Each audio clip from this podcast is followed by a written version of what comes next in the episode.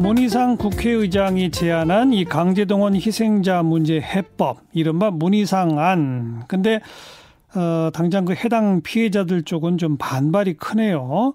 이분은 어떻게 보고 계실지 한일 관계 전문가죠. 세종대학교 호사카 유지 교수를 연결해 봅니다. 안녕하세요. 네, 안녕하십니까. 네.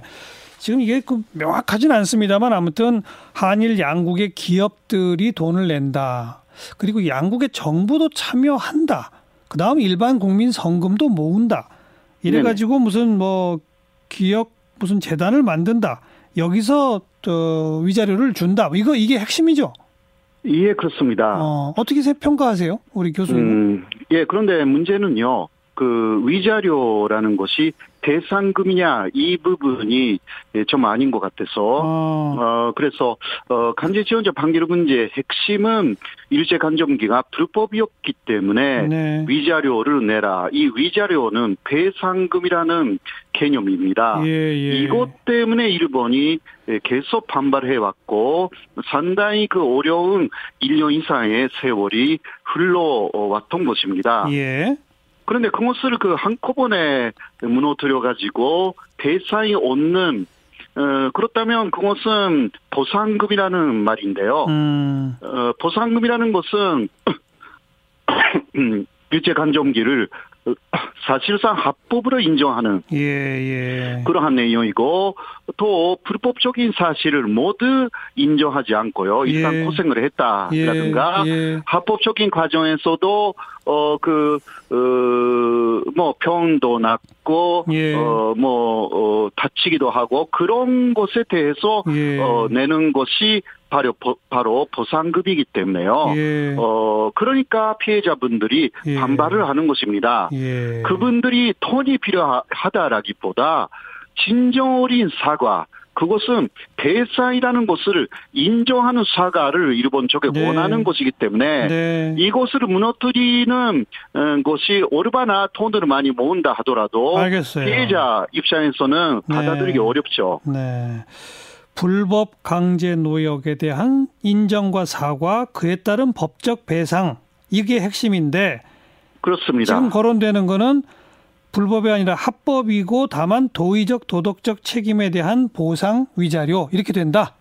예, 그렇게 되면 음. 위안부 합의 때하고 똑같고요. 네. 어, 그러니까 2015년 12월 28일에 위안부 합의는 이루어졌지만 15개는 받았지만 그것은 배상금이 아니었습니다. 그랬죠. 보상금이었습니다. 예, 예. 그리고 위안부 그 어, 거기 고노 탐화 이후에도 일본 측은 어, 당시도 어, 여성 기금이라고 아시아 여성 기금이라고 했어요. 예, 예. 어, 일단 보상금 수준의 에, 그 돈을 건네준다. 예. 어, 이러한 음, 내용을 쭉 해왔어요. 그때도 한국은 기본적으로 거기에 대해서는 받아들이지 네. 않았습니다. 예. 그것을 같은 것을 왜 대부리해서 그것으로 이르당 예를 들면 마무리되었다라고 해도요. 음. 어또 피해자분들은 22만 명 사실 제소할 수 있는 사람들이 줄을 쓰고 있는 거죠 현재 예, 예. 그런 분들을 완전히 무시를 그 하느냐 이 부분이 해결되지 않으면 예. 어 상당히 어렵습니다 예, 제가 봐도 예.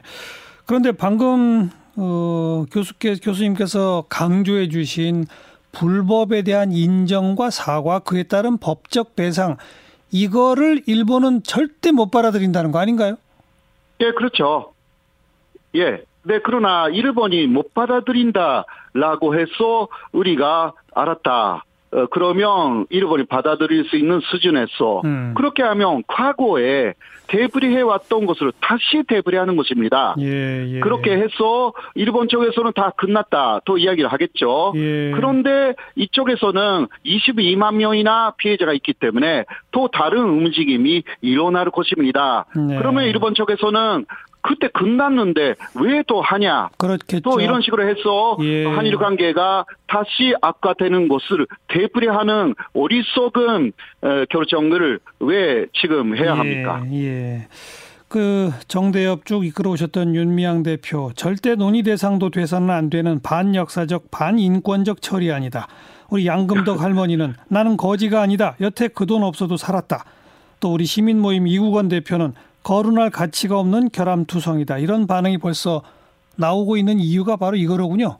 네, 바로 그 핵심적인 부분이 1번이 가져가는 것이고요. 예. 어, 그, 어, 그러니까, 대한민국의 역사적인 전체선도 상당히 많이 무너질 곳입니다. 네. 어, 이러한 부분들을, 그러니까 지금 당장 해결이 된다 하더라도 미래에 가면 다시 큰 그, 어, 브루하의 브루시라고 할까? 예, 예. 이것을 지금 만들어, 어, 그, 나가는 결과가 되기 때문에, 예. 에, 이것은 어, 피해자 입장으로서는 예, 예. 그런 식으로 강하게 반박할 수밖에 없는 상황입니다. 그런데 그런데 문희상 의장은 왜 이런 안을 내고 또 그다음 대통령의 그 외교안보 특보 문정인 특보도 물론 피해자 측과 협의가 필요하긴 하지만 가장 합리적 선택지라고 생각한다 이런 의견을 내고 다시 말하면 국회의장이 앞장서면서 정부와 여당도 슬쩍 동조하는 모양새인데 왜 이런다고 보세요?